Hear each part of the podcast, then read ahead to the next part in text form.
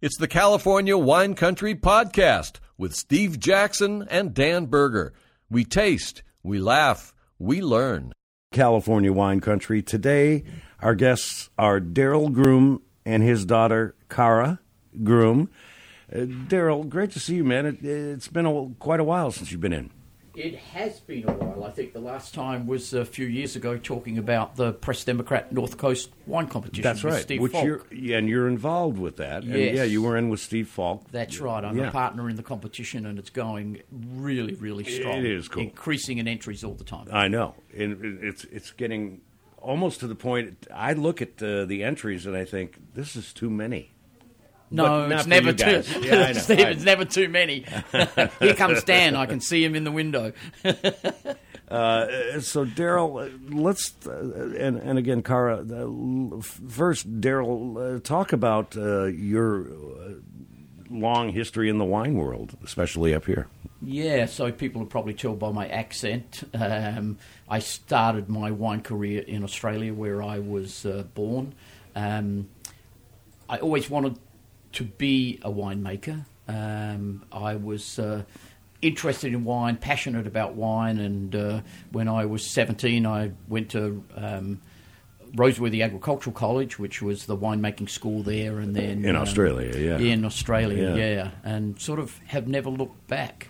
Um, I had a really lucky uh, time. I um, got a job as an assistant wine white winemaker at a company called Kaiserstuhl, and about a year Say later, that again?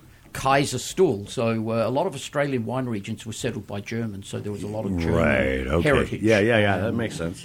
so uh, anyway, I was the assistant white winemaker at Kaiserstuhl, um, and then uh, the senior white winemaker left, so I got the job as the senior white winemaker after a year. And then the change in my life was we were next door to Australia's most famous winery, Penfolds, and Penfolds purchased our winery. Right. And Penfolds were really strong in They red purchased a lot of stuff, didn't They they? did. They went on. We were the first acquisition, and then there was quite a few more after Aren't that. they in the liquor business or no? no uh, No, they were They're sti- in the wine sticking with wine, now, okay, owned by okay. Treasury Wine Estate with a lot of great brands. But uh, when they purchased us, they were strong in red wines, but not in white wines. And I was uh, given the job as the senior white winemaker for Penfolds. Um, and about two years after that, they said, Groomy, which was my nickname in Australia, Groomy, you've done a great job making all the white wines. We'd like to make you the senior red wine maker Wow. of Penfolds. So I became, at 25 years of age, I was in charge of Australia's most famous wine, Penfolds Grange. That's amazing. That And sells when- for a thousand bucks a bottle. oh, just like the stuff we're drinking today. yeah. I'll write you a check, uh, Dan, uh, for all the wine. No, no, okay, but uh, and again, we're talking to Daryl Groom.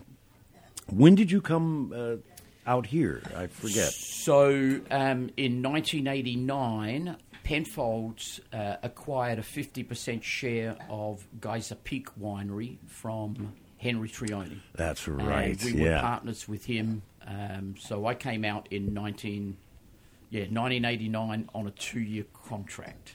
Um, and here I am 34 years later, and there's certain reasons for that. And your daughter, daughter Ak- Akara Groom, is with us. Hello, great to see you and meet you. Thank you. Thanks for having me.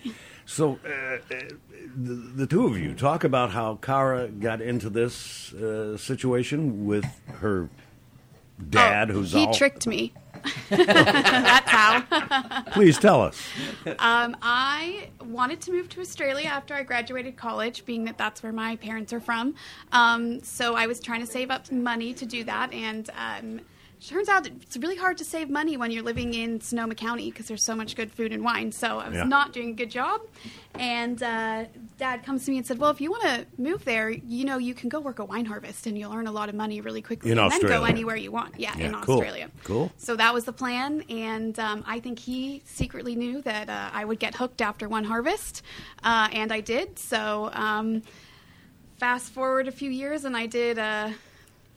Six harvests across four years, hopping hemispheres um, between Australia, uh, here in California, and England, of all Wow. places, and kind of just learned on the job and fell in love with wine production along the way. Very cool. And now we're talking about uh, uh, Groom Wines, right? It's groomwines.com. And then uh, I believe this, uh, Kara, yours is Ra Ra wine. Ra Ra Wine Co. Yep. I love that.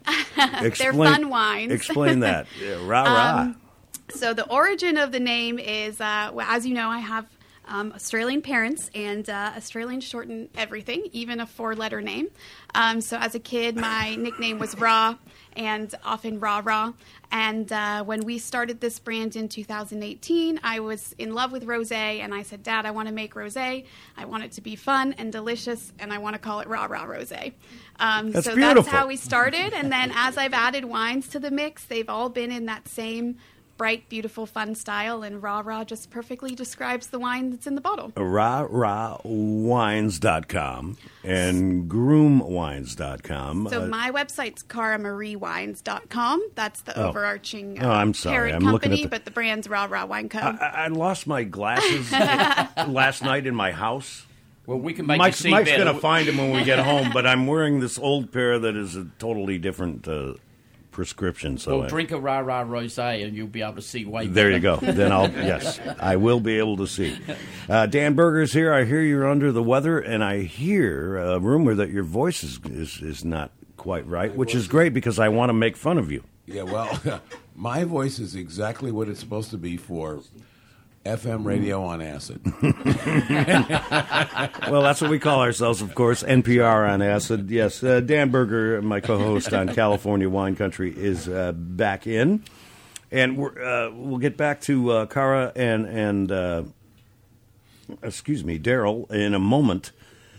But as we do every Friday on California Wine Country, Dan brings in a wine from his cellar, which has more wine than Bottle Barn. Not quite, but that's okay. What'd you Uh, bring today? Today is a 2018 Chardonnay from uh, Greg LaFollette. It's the old. His, He was with us last week. Yeah, I love is- that guy. So this is GLF uh, 2018 Russian River Valley Chardonnay. That's beautiful. That's a nice wine. He knows what he's doing. So then we can save my voice. Oh, no, I'm going to have you read a bunch of stuff live on the air just because I want to make fun of you with, with the bad voice. Uh, Daryl, other kids that and are any of them interested in the world of wine? Um, they're interested in drinking and Of course. interested in drinking well if Dad pays. So uh, yes, they are. Um, but Kara's the. Uh, I have four children, um, three girls and one boy. Uh, Kara's the youngest daughter. Um, her oldest daughter lives in LA and is in the airline industry. Her, um, sorry, my yeah, her sister. Her second sister um, is a doctor and lives in Phoenix. Cool. And Kara's the only one that sort of entered the wine industry. I'm in his only of- hope. in terms of making wine. And then we have a son, Colby, and some people in the wine industry would um, know a little bit about a wine that we had with him for quite a while, um, called Colby Red. Um, Yeah, yeah. So we had a wine that raised money for heart uh, charities, um, named after him because he went through back-to-back open heart surgeries. Um, he's the youngest in the family. He's 26 now, living in St. Louis, going to law school. Cool. Um, but his wine, namesake wine, although he wasn't, uh, he was involved in the blending, but not making like Kara does. But uh, we were happy for that wine. We raised two million dollars for That's very charities cool. while we were selling and distributing it. So, but yeah, Kara's the. Uh, Kara's the winemaker, and, Ca- Kara, and you- brilliant at it. Kara, you were, I am assuming, born in Sonoma I was born County? here, yeah, in Sonoma yeah. County. Okay, very cool. And Kara, talk more about uh, your wines. Uh, rah Ra. I, I just love that. R A rah rah Ra Ra Wines. Talk about it. Uh, so, as I mentioned before, the Ra Ra really reflects the wines that are inside. Um, they're all about um, really fruit forward wines. I don't use any oak in any of my winemaking, so everything is unoaked, even my red wines. Wow. Um, really to uh, let let the fruit shine. Right. Um, Right on. Dad has a saying um, for his wines: "Let the fruit do the talking." I always heard that growing up, and I really took that concept and ran with it.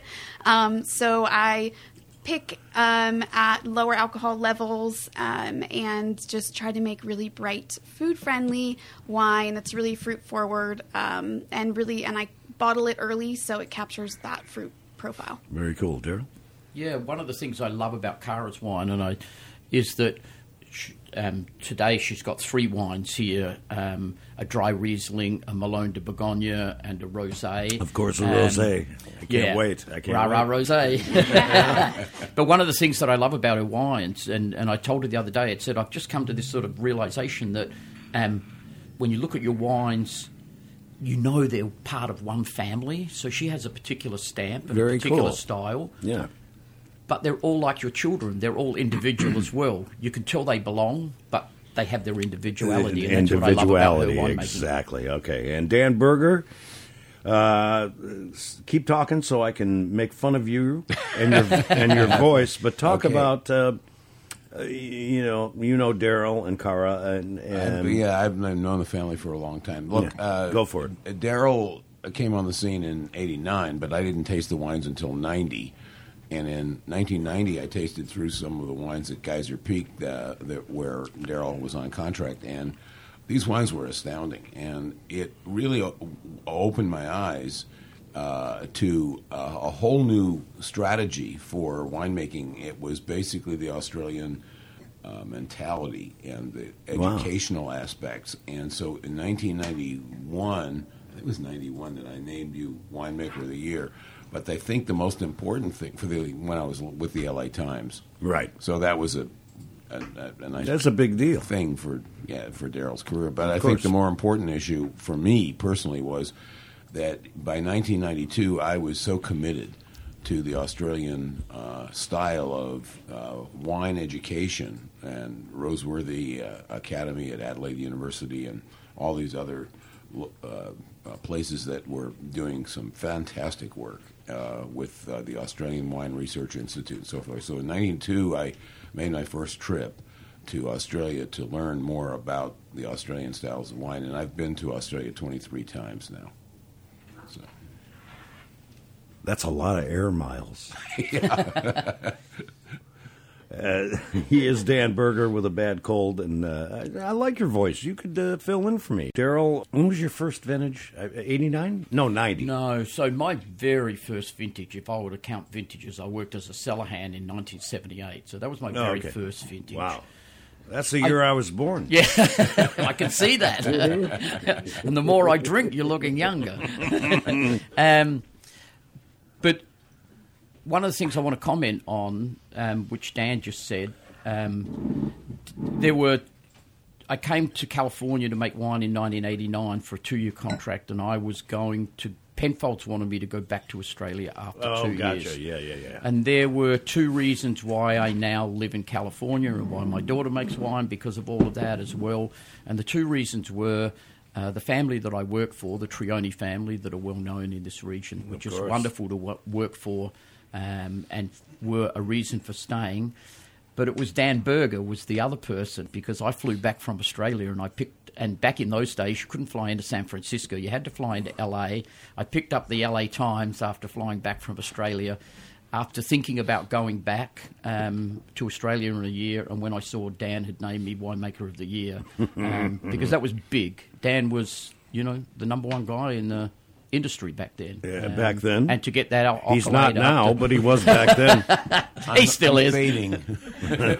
But I always tell Dan, you're the reason why you're the reason why I stayed because if you think my wines are that good after two years, um, I've got some really great stuff that's going to come out. That's a after that. great story. That's very cool.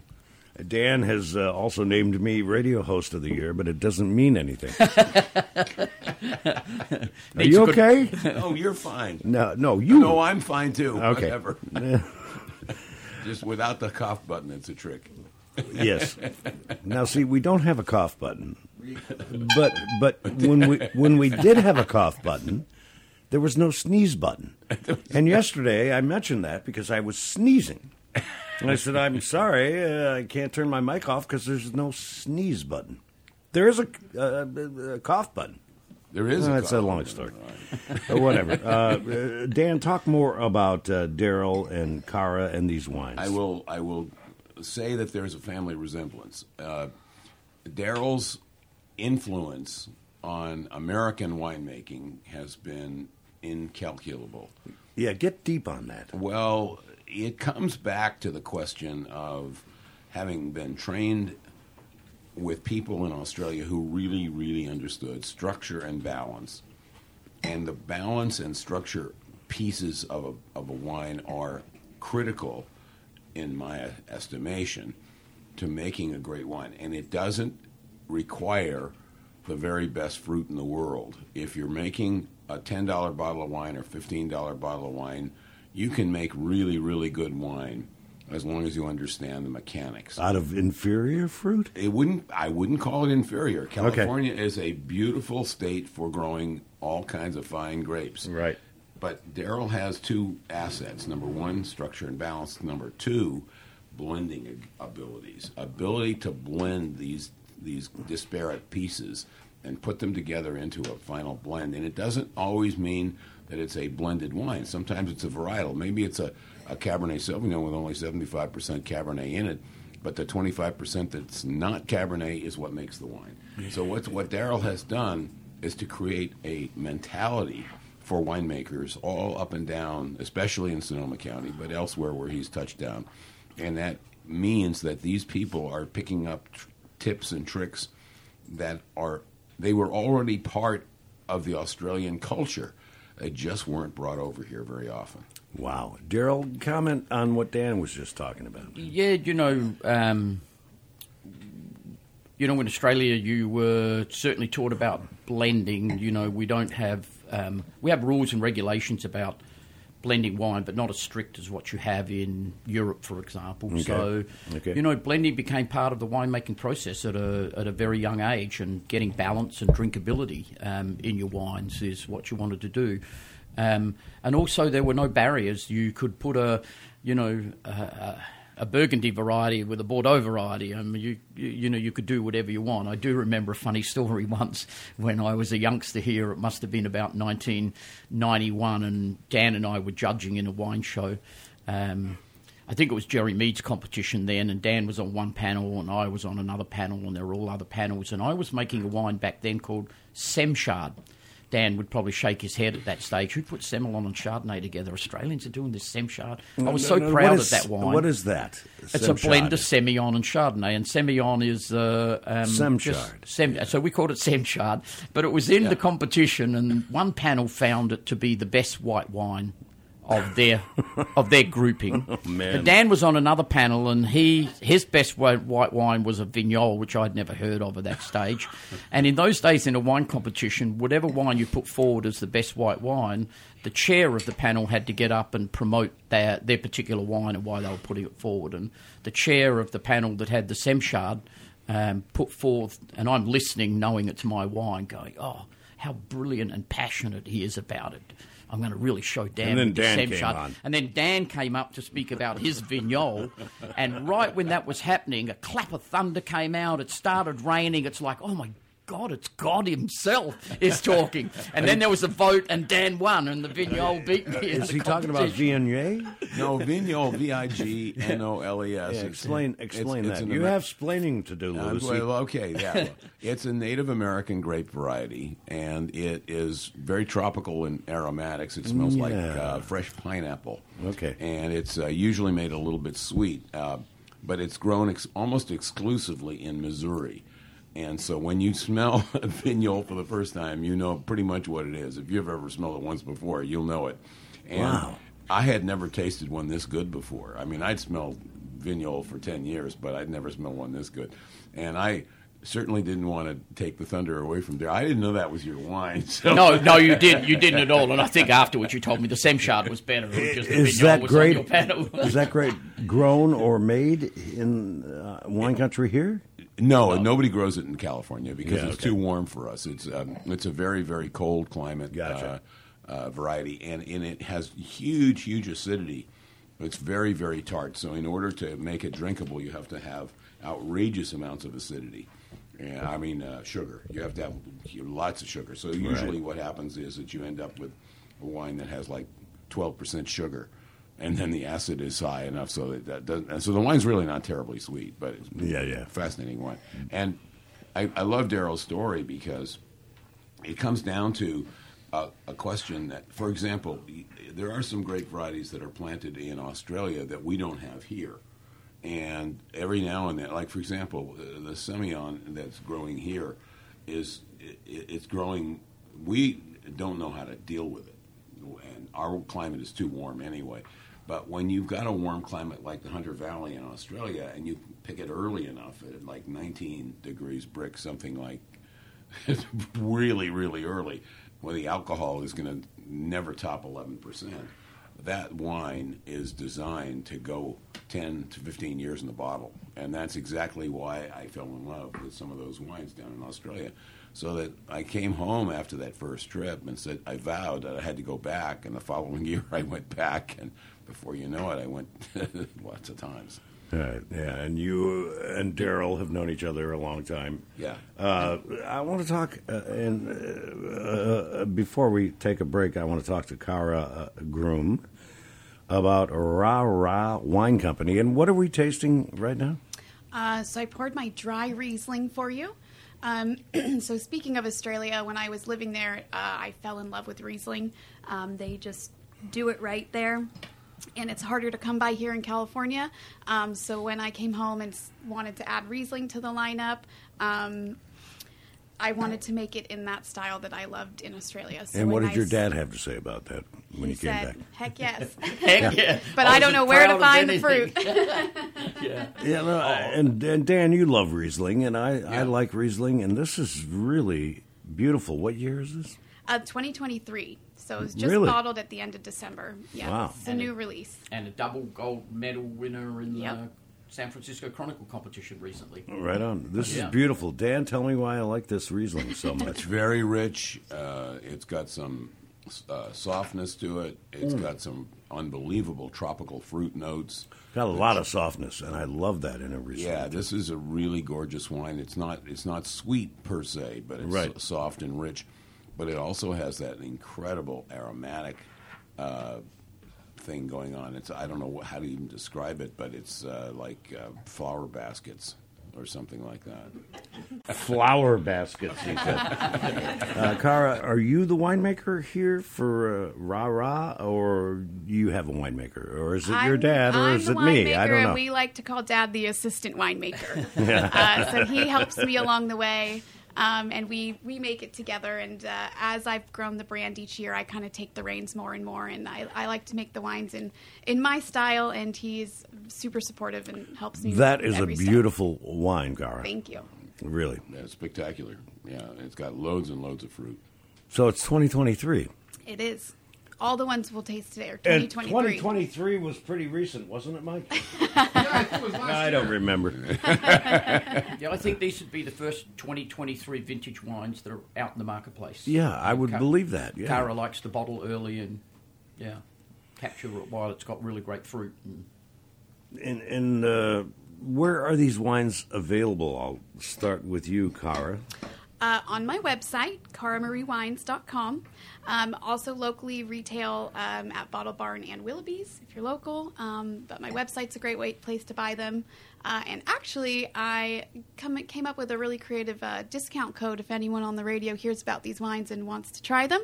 Go for Uh, it. The code's radio, and uh, it gives you 10% off through the end of this long weekend. No kidding. Yeah. Very cool. Dan, talk about Ra Ra and this particular wine that we're tasting. Well, as as a brand starts out, uh, you start with uh, products that uh, are usually most appealing to the broad American consumer, and starting out with Melon de Bourgogne and Riesling is not exactly that's not the first way you go. Sure. But but these are really really delicious wines, and that's a, a, a, a it's maybe risky a little bit in terms of authenticity, ter- terms of uh, what you would otherwise do and on your first efforts. Sure. But this is really, really high quality stuff. I mean, it's it's spectacular. Um, in in a certain way, you can't anticipate quality of this nature first shot out of the barrel. No barrels intended. Yeah, with Go ahead, Daryl. no, with regard to that too, Kara, you had something you said the other day to Dan and I about what your generation's looking for in wines about, you know, unknown varietals from. I'll let you say it in your words. I get tongue tied when I say this, but um, uh, something I read recently was that um, people are looking for known varietals in unknown places and like unknown varietals in known places. So they're looking for It something they've reminds never. me of this radio show. kind of the same thing. So they're looking for something they've never heard of in a place they know, or vice versa. Yeah. Um, so there's a little known and a little unknown. So people cool. are looking to kind of expand their horizons a little bit in wine. And again, the website for Kara. Go ahead. KaraMarieWines.com. Kara with a K. K A R A. Correct. Thus the Rara. Yep. Kara Marie, which is obviously your middle name. yep. Cool. Uh, check out those, and uh, we're checking out these right now. What is this one? So uh, I just poured for you the uh, my 2023 Melon de Bourgogne. Uh, you Uh, might say, "What's Melon?" I don't know anything you just said. You might as well have been speaking in another language, but run it down. Uh, so Melon de Bourgogne is a varietal I also had never heard of pretty much before I started working with it, and the opportunity came along to um, start working with it this year, and I uh, did a little more research, and in the end couldn't pass it up. So it's a, a classic seafood wine in France. It's called Muscadet. Uh, we can't call it that here, so uh, we call it by its varietal name, which is Melon or Melon de Bourgogne. It's delicious. Absolutely. Thank you. A little too sweet for the old man here, but uh, let me go to the other old man. Well, In fact, the just- older man. Uh, why do I like this? Well, I first of all, I think the aromatics are unbelievable. They are. And they are way over the top. It's it's hard to imagine anybody capturing this kind of aromatic in this variety. This variety is used as a blending grape, ra- rarely used by itself. That makes sense. Okay. Yeah. So when it's used as a blending grape, they're trying to eliminate some of that tropical fruit note. And in this case, Kara decided to make sure that this wine has the tropical fruit, and it does. It's got loads of it. And what's amazing about it is that it finishes up tasting soft, and yet it's got plenty of good acidity. to I com- compare- uh, it goes totally food, you know. agree because man, uh, first taste and on my palate it seemed a little uh, too sweet, but now the end it's not letting me leave, and I you- love that. I mean, this is If you, could- if you had, and, most people would not try this, but I think it would work. If you had this with lobster, yes. I was going to say that. Yeah. Seriously, well, that's this would work great with lobster. Uh, This, this is a, a classic seafood wine. Yeah. Um, and it's nice and dry. So this one's fermented to dryness. So there's actually no uh, residual sugars. So that fruit Oh, man. impression you're getting is really just from those tropical fruit Yeah. and characteristics. probably from the texture of the wine. Yeah. And this comes. This Mike, comes, will you go down to the cellar and bring up some lobsters? All right. Thank you. and this grape variety is pretty rare in California. And Kara had the opportunity to um, probably they the biggest grower of this variety with four acres. Yeah, where did you is- find this? Um, so I source this from Robert Young Vineyards. Um, Yeah, they yeah, yeah. they grow 1.9 acres of Melon de Bourgogne, and that makes up half of the Melon in the North Coast. wow. And so it's a really rare varietal. Dan, talk about a little more about this uh, this grape and this variety. It's used as a blending grape for white Bordeaux blends, which are typically made from Semillon and Sauvignon Blanc, Makes and then sense, it's, and yeah. then they add about ten or fifteen percent of Milan to uh, the variety Melon de Bourgogne. So they they like to have a little bit of uh, a sort of a, a, a, a aromatic touch, but they don't want it to overpower the earthy notes of the Sauvignon Blanc and the Semillon. And Daryl, t- talk a little bit about that. 'cause That's something that's out of my realm of knowledge. The Semillon in, in, white Bordeaux's. as to what it Yeah. brings to. I don't know so much in white Bordeaux, but I know my Semillons in Australia sort of add um, a structural component to the wine. Um, they're generally quite. Um, they can be quite full in flavour if they're picked on the riper side, um, which a lot of Semillons do. Um, but they don't. Semillon doesn't have a lot of uh, overt varietal character. It's probably more And does the the structure. Milan uh, used in Bordeaux is that something that has uh, any impact on the wine? I don't have much knowledge with Melon in, in being used in Bordeaux. Yeah, in Bordeaux. Yeah, Wow. honestly, I don't. Uh, this is this variety is becoming very new to me ever since Kara introduced me Kara, to it. But I'm I have fallen in love with Wonderful wine again. Thank you. Did we talk enough about this, Dan? No, we haven't talked about. It. No, well, talk rosé. about it because it's lovely. spectacular. It has uh, personality of Grenache, which is uh, in this case it has similar characteristics to the fresh fruit. It was obviously not. Uh, it didn't see very much skin contact at all because there's no real Nor do I. red character. What I like about it is that it's really true to its its character. Yeah, and I explain the character and why it's so true. It it basically has. I think Grenache is probably the best red grape to make rosé from. Okay. I think that's where you start. I think the, the best red wine grape to make rosé out of is is is Grenache. Really? Yes, I believe so. And well, I don't know how, how you feel about Daryl.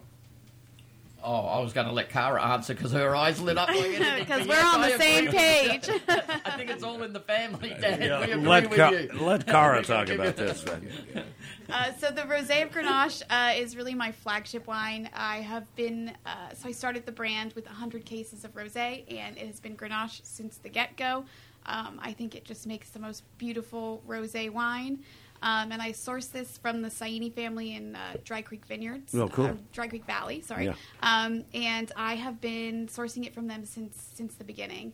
Uh, and I actually work for them as well, so it's a really fun little family Well, story. It's totally lovely, Dan. And and uh, talk about the color because it's not Well, it's your cop- typical rosé color. It's sort of coppery Yeah, yeah. color. It has that uh, classic uh, vin gris character that you get out of uh, uh, French uh, rosés from the south of France, from say uh, Provence.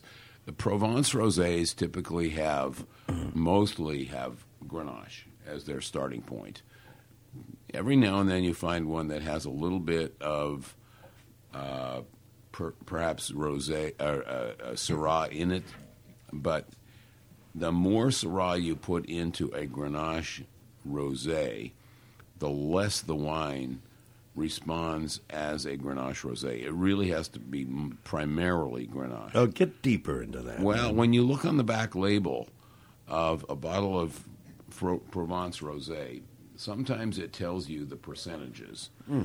And when it, tell, it tells you that it's 90% Grenache or 80% Grenache, boy, that's a reliable glass of wine. If it says it's 30% Grenache and 30% Syrah, you should go. No, I don't want that. well, there are some that are very good. Okay. I, I'm not All going to complain about it, but I, I really think the Grenache, as this is 100%, that's legitimate. It's authentic. I like that. I like both words, legitimate and authentic. Kara, talk more about this wine. It's it's lovely. Thank you. Yeah, it is uh, legitimate and authentic. So, yeah, as I mentioned, um, I've been uh, in love with Grenache, uh, rosé of Grenache, since the beginning. Um, so it's really what I always wanted to work with, and uh, I make it without any oak, really light skin contact. So it's got this really beautiful pink color.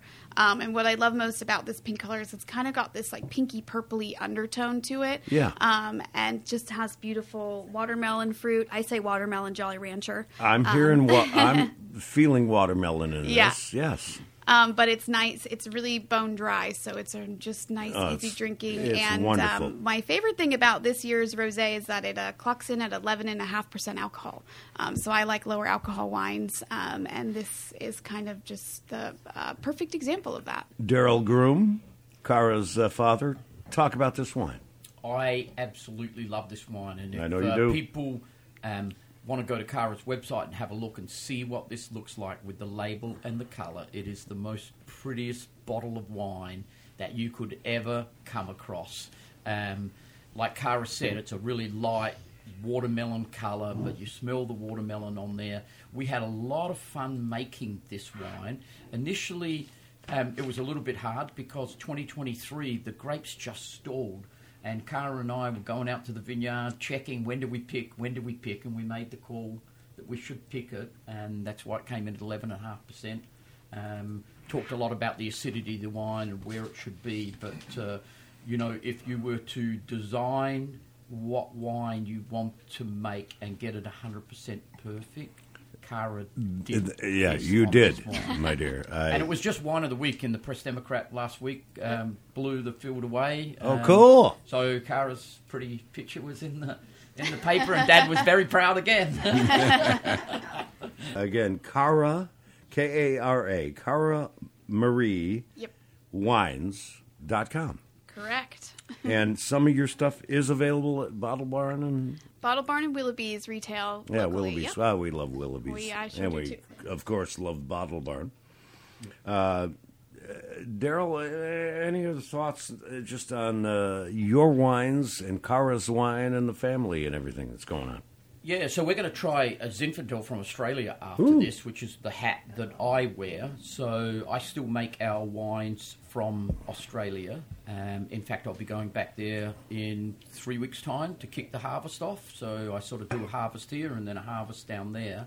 Um, but the really fun thing is that you know I get to make these wines in Australia, and then harvest time I get to work with my daughter and go in every day and taste the wines and have a lot so of fun. cool. So very much That a, is so cool. a family affair. Um, and again, all her brothers and sisters sort of uh, support her, love drinking her wine, and they mostly love it when they get it for free. Um, exactly. But you know, um, I stumbled into winemaking somewhat, um, been a winemaker for 40 something years, and it's brought me a wonderful career and wonderful friendships. And it's a product you can travel all over the world or go Sure. anywhere, and everyone wants to talk about wine and they have some knowledge, and it just makes me so happy. So to have my daughter actually making wines, um, you know, as a father, you couldn't ask for Oh, a lot more. hell So- yes, man! you are And obviously then when they're so good and they all gold medal winners, like you straight are so proud, and you should be, Kara. Am I the favorite child yet? Uh, again, Kara Marie KaraMarieWines.com. Wines.com. Check that Um, out. And if you want a little discount, the code's radio. If you need help spelling that, that's R A D I O. Go to KaraMarieWines.com and put in radio, Yep, and you'll get a discount. sure will. Man, this rose, Dan, tell me about this Well, more. uh, the secret, I think, is the fact that when it goes, your first sip, you think it's going to be sweet, but in the aftertaste, it's You're right. dry. You're right. So it gives you everything that you want. It gives you the richness up front, but then it gives you the s- structure and the balance that are necessary to make it pair with food.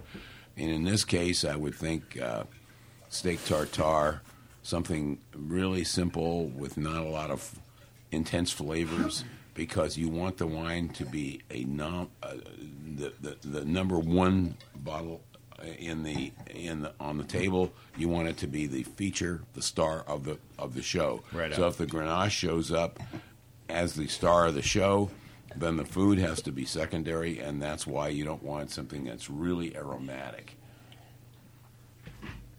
I, I tend to do that. very no, well. but well put, my friend. Even And now I want steak tartare. Yeah, well, Mike, will I'm you having go, for dinner. Mike, go down to the Tuna cellar tartare. and you, oh, can tuna put, tartare. Either, any tartare. you can put the lobster away and bring up some steak tartare. No, I tell you, I won't do it. That's my director. This is so cool, and it's great to see Daryl Groom again, and uh, an honor to meet Kara, uh, his daughter. And again, KaraMarieWines.com. What else is coming up? Zinfandel right in front of you. Yeah, I just poured you a, a glass of a very unique wine, a Whoa. Zinfandel from Australia. Australia. Which is very unique. So Oh, the um, nose is amazing. I know it's uh, it's a really Raspberry interesting jam. wine. Um, so Groom Wines, um, which is what my wife and I do, we make three, just three wines. We make a Sauvignon Blanc from Australia, from an area called the Adelaide Hills, um, and the flagship wine of all of Australia and what I grew up making with Penfolds and Penfolds Grange and knew most about is a great variety that everybody knows called Shiraz. Sure. Um, so we make a Shiraz, a really fantastic. I love Shiraz. Um, but uh, we decided uh, 20 years ago, with my experience in California, that maybe we should pioneer Zinfandel in Australia. So uh, this evening Wow. I bought in a bottle of our uh, uh, Bush Block Zinfandel from 2020 vintage.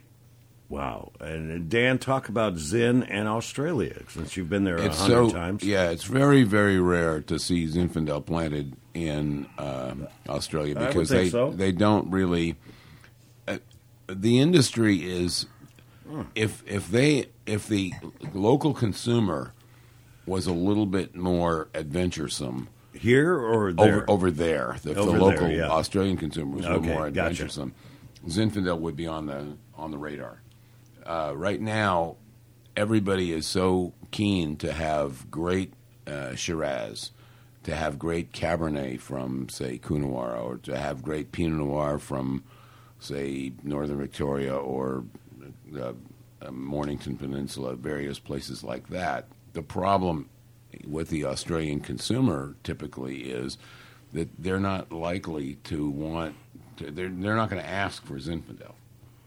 and why are they not seemingly aware Well, it's a little bit like which came first, the chicken or the egg. Yeah. First of all, there's not any I believe the egg. Just write that down, Mike. I'm going on the record saying the egg. Okay. if, since there's no Zinfandel planted to speak of, nobody would have any particular interest in it in it to Gotcha. begin with. Yeah, yeah. But even if it were planted, they would then say, uh, "What? What's that?"